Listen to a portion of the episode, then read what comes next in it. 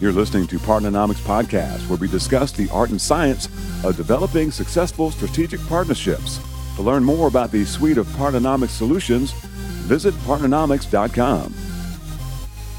Welcome back to another episode of Partnernomics Podcast. I'm your host, Mark Brigman. And on today's show, we have Mr. Alan Adler with us. So, Alan, man, I love uh, love the content that you're putting out. Love the conversations that that we have. It's great to to have some brethren in this uh, force as we're we're trying to evolve uh, this this world of partnering that we both love. Yeah, absolutely, Mark. It's a pleasure to be with you. Can't wait for our conversation. Let's do so, it. Alan is the managing partner of Digital Bridge Partners. And uh, Alan and his uh, team, his company, they do some awesome work to, to help organizations better leverage the power partnership, uh, similar but different to, to what Partnernomics does. But Alan is definitely one of those thought leaders in our space, putting out some great content. And uh, so Al and I wanted to, to get together and, and hit record and have some conversations around just, just what we're seeing, you know, working with companies uh, to see if we could provide some insights that hopefully uh, help people hit that accelerator just a little bit harder. yeah, and I'll bet for sure we're going to be using the word ecosystem a lot because you got to do that today, right? Yeah, no doubt. It's uh, it's it's interesting. As we were chatting before we hit uh, the record button. I, am glad that we're we're as an as an industry, as a group of professionals, we're trying to make trying to put some definition into this to get some commonality as to what's going on. Obviously, the you know the, the ecosystem word is a big word. Uh, it's nothing new. We're just kind of putting definition to you know what it is and and how all of these pieces work and fit together. Right on. Yeah, it's it's it's amazing to me too that you know sometimes when you look forward, the inclination is to look backwards because that's what you're used to. And what's happening right now is there's so much change as we know going on, Mark, that if you don't look forward and anticipate where the puck is going, and instead you go you just steer to where the puck was before, you're going to find yourself sitting on the ice wondering why the entire hockey team is on the other side of the uh, ice rink. Man, so true. I think as you and I were chatting, you know, you know the, the question literally i was having this uh, this conversation earlier this week and it was it was centered around is the word channel and ecosystem synonymous? Synonyms mean the same thing. I was like of course not. And so we kind of got into this uh, conversation peeling that onion a bit and i know you did a piece uh, on this uh, a week or two ago that uh, you know was really really interesting to go through but you know as the way that, that at least I see it, right? We have the, the channel is the way to to monetize products and services or these solutions typically products typically physical products that we have out there you know pretty pretty linear and the idea with a channel is to try to make it as predictable as as possible but to move things from from a to z but to the point that you were making earlier alan um, the other piece of this is kind of the, the co-creation the innovation the building the next thing right? Having those companies that are skating like gretzky right? Skating to where the puck is going to be because that's where your customers are sitting and, and waiting for for value. And so yeah. it's it's it's these these circles these venn diagrams. And without a doubt as you pointed out the channel sits inside of the ecosystem Right. Well, I, we also talked earlier to use another sports metaphor of like a swimming a swimming pool, and the channel is like a swim lane in the swimming pool, and it's a swim lane with those little those little buoys so that you know the channel stays in the swim lane, um, because its job, to your point, is to monetize or to be a route to market for that which has already been built, and you know they'll add value to it, but but it's always historically been a stovepipe, a, a swim lane. It's been a it's been a linear thing, and the everything on the other side of that uh, that buoyed swim lane is this like very kind of confusing and messy pool where you got all the kids floating around, swimming around. You know, you, you keep running into people because you're like, wow, there's no orchestration here. It's like everyone's just kind of like running into each other. And and and then this the swim lane of the channel is like this very sort of like linear, orderly thing. And and I think part of the the reason that we're all confused by the ecosystem is because there's so many different parties in the pool doing so many different things that now we are thinking we're in the ecosystem orchestration business, which is someone sitting on the side of the pool and saying, hey, why don't all the kids, you guys go over here, and then the parents go over there, and the people that want to swim really fast, we'll make some temporary lanes and we'll shut them down and open them up again. But it's the dynamic nature of that other part of the pool that is so much more complex and so much more difficult to operate. And that's, I think, why we're all pumped up about it because there's so much innovation happening that there's a great opportunity to orchestrate and do so successfully. Yeah, absolutely could not agree more. I think man, partnerships as a profession has, has finally fully arrived. but now we need to get organized because I think there's there's a there's a massive opportunity for the partnering lever to to help organizations get absolute exponential growth. We see this everywhere. And to, to see how powerful partnerships can be for companies or how powerful partnerships are for companies today, but also how much inefficiency we still see in that. Yep. Yeah, I think eh, we have a well, I've, I've got a provocative one for you. I know you're it's your podcast, so I'll I'll get be constrain myself in interviewing you. But here's a provocative one. You said something the partnership profession has arrived. What I wonder about is is partnership really a profession or is it a competency that needs to be spread throughout the entire organization? Because historically, if you think about a channel, back to the swim lane analogy, you know, you have a channel professional, they sit as an adjunct to the direct sales organization, usually in their own silo. But when you look at that other swim lane, swim lane not ecosystem pool, which got all everyone partnering is everywhere. It's not in one spot. And so I wonder, is it a profession? I mean, certainly it's partially a profession because we have partnership leaders and other things like that. But is it is it more of a profession or is it more of a skill set, mindset, competency that has to pervade the entire ecosystem uh, landscape? What do you think of that? Yeah, if I can, I'd say it's both. I mean, really, what what are partnerships at their core? It's leveraging the capabilities and assets of others. Whether it's internal to our organization, whether it's with our spouse, whether it's with our neighbor, whether it's with another company. And that's truly like what partnering is it's you know leveraging the capabilities of others to to advance hopefully both parties and so i think it's both. I think to your point um, and i know you've talked about an embedded partnering and i want to dig into this one because this this definitely hits on some some points that that i'm passionate about as well. But within organizations in general you know i think that partnering is a culture partnering is a skill set and we need to to to to to sharpen the sc- the sword sharpen our skills both internally and externally uh, to fully leverage the power of partnerships right? So you have these different organizations these different lanes right? Let's let's let's let's continue with the swim lanes. You have the marketing lane of the business. You have the product lane of the business. You have the sales lane of the business. You have the the legal lane of the business right? You have all these different departments they're lanes. I think that the way that companies traditionally take um, you know the direct sales approach the way that companies traditionally go to market is vastly different and in a lot of ways completely opposite or very to the to the antithesis of how you do that through partnerships. And so many of the companies that we work for they they understand they start to understand that partnering truly is a culture. It's a move from independence to interdependence. Yeah that's really that's that's right on. Which is scary. Yeah yeah and which is fact, scary. in fact as part the channel swim lane was called independent, not interdependent. And partnering, there's no question. I mean, it's interesting as you as you think about the swim lane analogy with all these different lines of business, marketing, product, sales, customer success, legal, what's what have you. It's almost like maybe partnering is really an overlay. It's not a swim lane in of itself, right? Although it probably has to have its own swim lane element. Like you have to have partner ops and partner orchestration, ecosystem orchestration. But if you don't, our concept of embedded partnering is that partnering lives in the line of business swim lanes. It lives in marketing, it lives in product, it lives in sales, it lives in customer success, it lives in legal.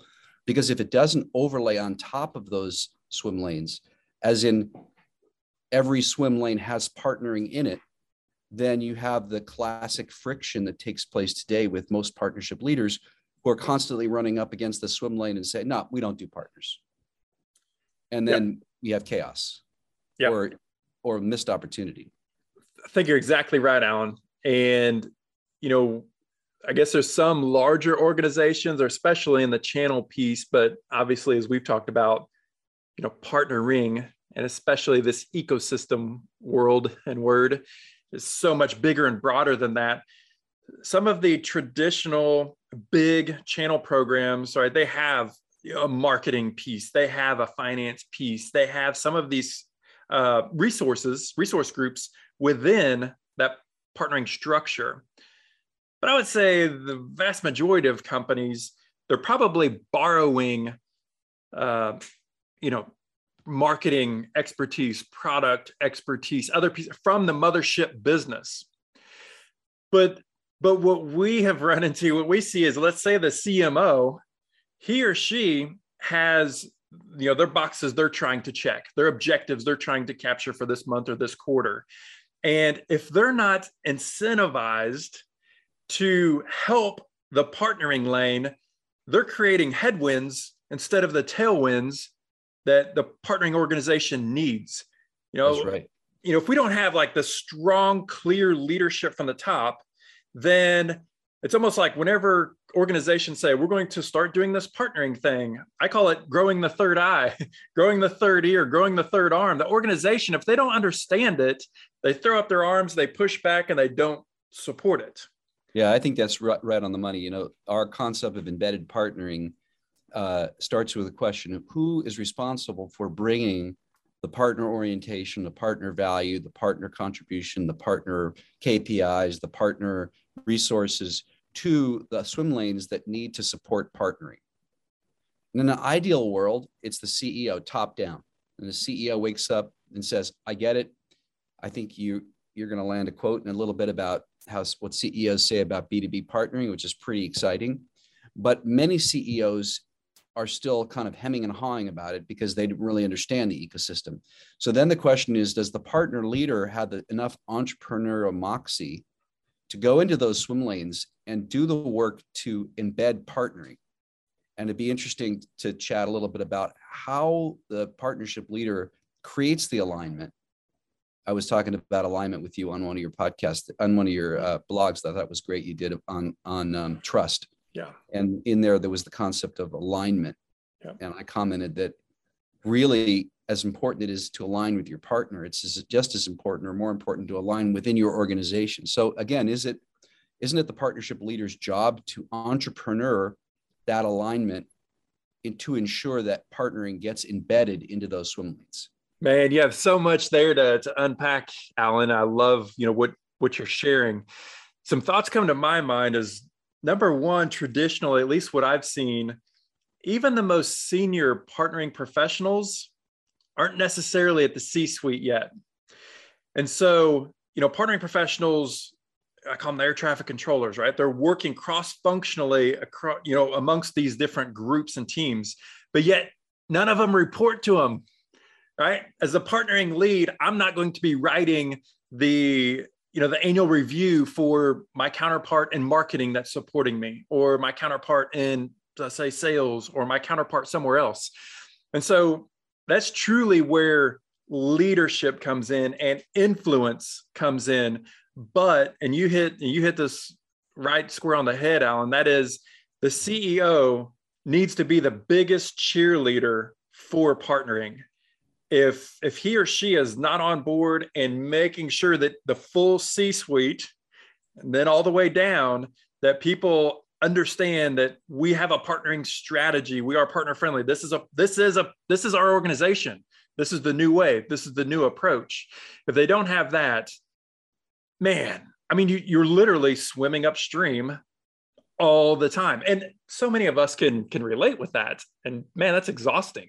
Yeah it's crazy. No i think that's great. And you know uh, th- this whole idea that um, i think i do think the partnership leaders have to even even if they're not on the c suite have to have to essentially say my job is to partner with those lines of business not tactically, strategically. I think one of the challenges they have in that air traffic control example you gave is that whenever you're trying to achieve partnering or embed partnering on a transactional level and the standard operating procedures within those swim lanes marketing sales customer success and product the four biggies right are not partner friendly that, that is that they're they're frictional rather than leveraged uh, leverageable then every single thing you do is a heavy lift so literally feel like you know it's it's groundhog day. You're reinventing the wheel of why can't we get enablement? Why can't we get co-marketing? Why can't we get integrations? Why can't we get co-selling? Why can't we drive our the integrations we built through our customer success?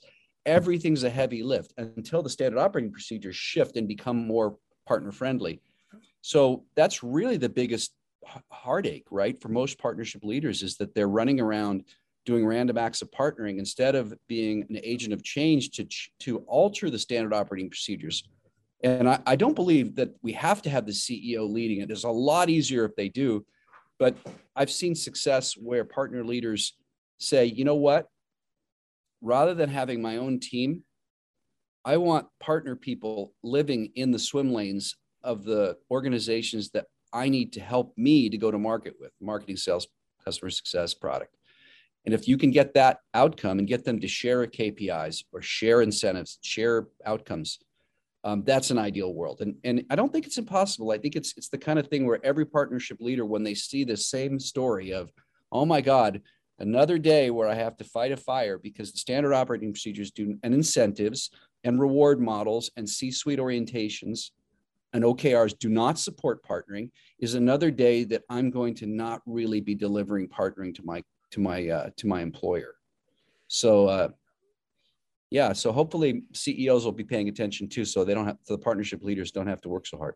Yeah, well, I think you hit it. I think the the leads of these different departments need to be incentivized to support the partnership lane. If they just if they always see, oh hell, here comes the partnering guy again, and they see all of that work as being a debit, to them, but it's not helping them kind of re- retire what their core function is or a piece of what their function, then you know they're always going to to see us as well that's just the plus one thing that we have to do or we will do if we have time. You know i think yeah. As we've talked about there's you know partnering is truly becoming a core function in in these successful organizations. And it's really a question of uh, maturation. I mean, who's going to mature and see and understand what this adjustment needs to be, and then you know take advantage of of those opportunities. Yeah, you know, one of the good things that partner leaders have going for them is that the story to drive that embedded partnering vis-a-vis aligning with the heads of the swim lanes who you need to co-own a KPI for your partner model. The the story is not a difficult story. In other words, the finding the way to the hearts and mind of a, of a leader of a line of business is nothing more difficult than simply to then say to them, what are your measures and how can I show you how partners can contribute to your success? Man, I love that. I love that because that's what partnering is at the end of the day, right? We could we have we have our strategy of what we're trying to do as an organization to grow this forward. We can do it organically, in-house, that's a losing proposition as we go forward. We could do it uh, through acquisition. We could pull out the checkbook and buy our way down that road. Or number three, we do this through partnering. But partnering, when done correctly, it should it should enable all of our internal teams to be able to do more with less. But I think it's just a matter of I, I love the how you said that entrepreneurial spirit, that entrepreneurial mindset of these partnering professionals to be able to paint this vision to to architect what needs to be done to influence and to lead uh, people to get them you know rowing the boat in the same direction. Now you had a really good stat about ceos saying b2b partnering was like really important for growth. What was that stat? Yeah so kpmg yeah man i love this one. Uh, kpmg did a study. It's uh, about almost two years now uh, old but 38% of ceos said that business to business partnering is their number one strategy for growth. And so it was significantly higher than organic, significantly higher than uh, mergers, acquisitions, outsourcing, uh, all these organic, these different alternatives. 38% said it was their core, their number one strategy for growth. And that is a that's a significant number. If I'm not mistaken, I want to say it was 15, it was a 15% increase over just the prior year. And so I think, you know, as, as you point out in your uh, your blogs and, and the different thought leadership pieces you're putting out there, I mean, technology all across the board and the globalization of the economy, the further globalization of the economy is is making partnering be an absolute requirement. I don't think it's even an option. And it's absolutely right. But that's another uh, job of embedded partnering. Like we talked about embedding partnership DNA into the swim lanes of the departments. But to the point we were making earlier, it's how do you embed it into the heart and mind of your CEO? Well, if if 38% of all CEOs a couple years ago said B2B partnering is a number one growth, and you CEO, who I don't even work for because I don't report to you, but maybe the CRO who I report to would help me with this conversation. It's like, why isn't it our number one way of growing? It's really a provocative question to say, you know, partnering has become this universal hockey stick of growth. And when I look at our organization, it seems like we're we're doing a lot of tactical stuff, but we're not strategic, aka we don't have embedded partnering. We don't have an influence orientation. We don't have product and sales readiness to partner. Our partner, we don't have a partner first mindset. We don't have a partnering culture. Why? Now, the CEO may empower you back to say, well, because I don't know how we're going to get it done. So then the one job every partnership leader has to have, right, is to show their company why partnering is your company's number one way to grow. And that data point from KPMG, I think, is great ammo for that conversation because if your CEO isn't getting it, it's kind of up to you to either get them to get it or look for a new job. Yeah, could not agree more could not agree more. And i think that is that is the two pieces. Um, you know i would say if if your ceo is neutral on partnerships kind of like show me then maybe you you know you're up for the challenge. If if the light bulb isn't off you know going going off for them i would definitely find a new place to work because borders blockbuster kodak you're going to end up like those companies, right? We're just Absolutely. we're going to be afraid to change. We're going to bury our head in the sands, and we're going to be passed by everybody. Yeah. Absolutely. And so, Alan, another statistic I'll throw out there as far as you know, talking about CEOs, right? Accenture did a study a couple years ago. 76% of CEOs say that their business model is, is going to be unrecognizable in five years. So, further showing that CEOs get it, or at least get that they are, are going through this massive change but I think they're trying to figure out what does this mean for us? How do we adjust? How how what do we need to do to skate where the puck is going?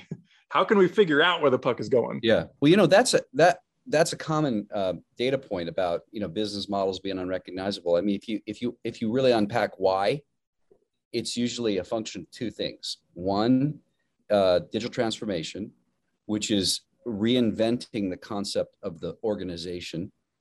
Um, and the second piece is platform business models. And uh, I say I bring that one up because I'm particularly passionate about platform business models as being kind of like the, the the ultimate ecosystem driver because a platform business model is dependent upon a vibrant ecosystem. Yeah. Um, but it, it really you know comes back to that fundamental question, which is if your CEO doesn't get that partnering is number one uh, growth. It's either true because of one of two reasons. Number one, because that CEO doesn't understand that the business model they have needs to change, or we haven't done a good job as partnership leaders showing them how the business model that we have is actually one that many of our peers are really using to drive massive growth. Yeah. There's really the only two uh, the only two answers and and I, I think if you discover that your business model is probably wrong that's a pretty good indication of the propensity of your company to grow. But most of the time it's not that the business model is wrong. It's that we haven't shown the analogs to get the resources that we need to drive the change. And so that's the that's why i come back to that. Have you demonstrated why and how partnering will help your company achieve the fastest growth it could ever achieve? And then do you have a roadmap with your ceo agreeing to it that you're going to follow the script to allow that to manifest. If I think with partnering, you have the chicken and egg thing. It's it's like number one of the biggest pitfalls that I see is, you know, finally the CEO or, or whomever an organization, uh, let's say they're going to stand up a partnering function for the first time. Like, okay, sick of hearing it. Here's a few million dollars, whatever the number is, we're going to stand up this partnering function and, and get this thing going. Well, more often than not, and I'm talking like 95% has been my experience, you know, that that senior leader said, Okay, so I look at the sales, I look at the direct sales organization, I see their flow. Okay, so I want you to match that because I'm looking for ROI, obviously. But inevitably, these partnering teams, partnering functions, standing up these relationships, it takes so much longer than what the senior executives, than the runway that they're willing to give them. At a minimum, that point. What we see is 12, 18, even 24 months sometimes to to stand up this organization to get it well oiled to to to give the the partnership leaders the ability to work internally collaborate make those relationships get the backing and the support that they need from those other organizations and and start to generate revenue through the partnership lane and if if there's only let's say 12 months given hmm. that's like oh well it was a failure and they throw in the towel before you know they, they there's not enough runway given given there so that's that's a slippery that's so slope true. no i think that that's probably the biggest the biggest uh, headwind that partnership leaders face is that the if you think of it like um, you know, from the metaphor of the runway, but you add uh, flying the plane, um, building the plane, building the runway, building the depot that fixes the plane. All these things have to be done at the same time. And inevitably, when you have so many moving parts, the performance is just not there yet. You have to have a lot of those systems up and running at a certain level of productivity to see the returns. And unfortunately, partnering is um, when it's done when it when it's mature your zero to 60 is way faster than the other uh, alternative investment models. But the problem, to your point, is to get that zero to 60 acceleration rate, you have to have patience because at the beginning, it actually accelerates slower than the other ones. And so it looks like the return on investment is weaker. And then people pull the plug. So this is now back to our original conversation about does the CEO really understand it? And at the end of the day, you know, the only way around that problem, I think, for partnership leaders is to take a, a low hanging fruit approach, which is to figure out amongst all the different partnering models that you have in your ecosystem, which are the ones that have the highest propensity to deliver a compelling leading indicator. And I think we should spend a little time on this because people really mess this one up. Um, in the old channel days, channels was all about sourced revenue, right? So you were all measuring how much ACV did the channel generate for us. It was a very kind of post indicator as opposed to leading indicator type model. To make partnering work, you have to sell leading indicators. You have to show that if you achieve that leading indicator, two months, three months, two quarters later, you're going to have a lagging indicator. So you create this connection between early success, which is not going to be ACV, and it's not going to be the conventional measures of return on investment. But if the data on that leading indicator is compelling enough, anybody smart can look at the post sales result or the the closed won result in some number of quarters later and go, oh my God, this is incredible. Um, and so the two messages there are find the low hanging fruit and sell the leading indicators. If you can do that, then you can begin to build momentum for not only keeping the investment, but increasing it. Because we all know, right? If you put a million dollars in and you get early results, if you put 2 million more in, you're going to get even more. And so you've got to be asking for more money, but you better have a good story if you want to get the funding. Yeah, I couldn't agree more on the on the leading indicators piece because you know success breeds success, failures unfortunately breeds failures. But as we're standing up these new relationships uh, with with partnering, um, yeah, so many times we just look at the outcome, the goal, um, you know, that lagging indicator. And a lot of times it takes a long time for that lagging indicator to get here. Like we just said, 18, 24 months sometimes. But the leading indicators can be your wins as well. And it lets you know that, that you're on track for it. And if you find yourself behind, uh, you can use it as a lever, put more resources to whatever that leading indicator is. And as long as it is truly a leading indicator, if it's predictive of your outcome, uh, you'll accelerate uh, you, you, know your your success. Yeah that's also the reason that partnering has to be strategic and not tactical. It's not to say that you don't have to be good at the tactics. You have to be good at the tactics because uh, you know execution beats, strategy for breakfast so does culture. Um, but you have to have a strategy. You have to have a framework and an orientation that says if we do the following over the next number of multiple quarters we are going to transform our business from x to y to z so the leading indicators are aiming toward a strategic outcome that also has tactical relevance because that's how you get a leading indicator is you roll up all the tactics and it it, it drives you toward toward the uh, the R and OKR, right? Yeah. But if it's not strategic, you're going to continuously be frustrated by the urgencies that back to our earlier conversation you have not embedded partnering into the functions and so whenever you ask for help to drive those leading indicators it's like pushing a rock up a hill. And so that's the that's the reason why if you are a CEO and you think partnering is important, you think it's important, you're not 100% sure, hire the senior partnering person, not the junior one. Because at the end of the day, if you don't have a senior pro leading your partner organization and you have a bird who sits at the nest and wants to be fed, you ain't going to get anywhere because we all know how big the change is. Change is profound. Alan, this has been fun. Thank you yeah, so absolutely. much for uh, hopping in here and yeah, uh, knocking this out. We are definitely going to have to do this many, many more times. Uh, yeah, looking forward to the future. Awesome. Well, have a have a good day, and uh, we'll be checking in with you soon. Looking forward to it. Take care.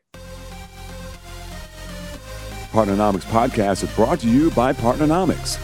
Learn how to leverage the power of partnership. To listen to more episodes of Partnernomics podcast visit partnernomics.com.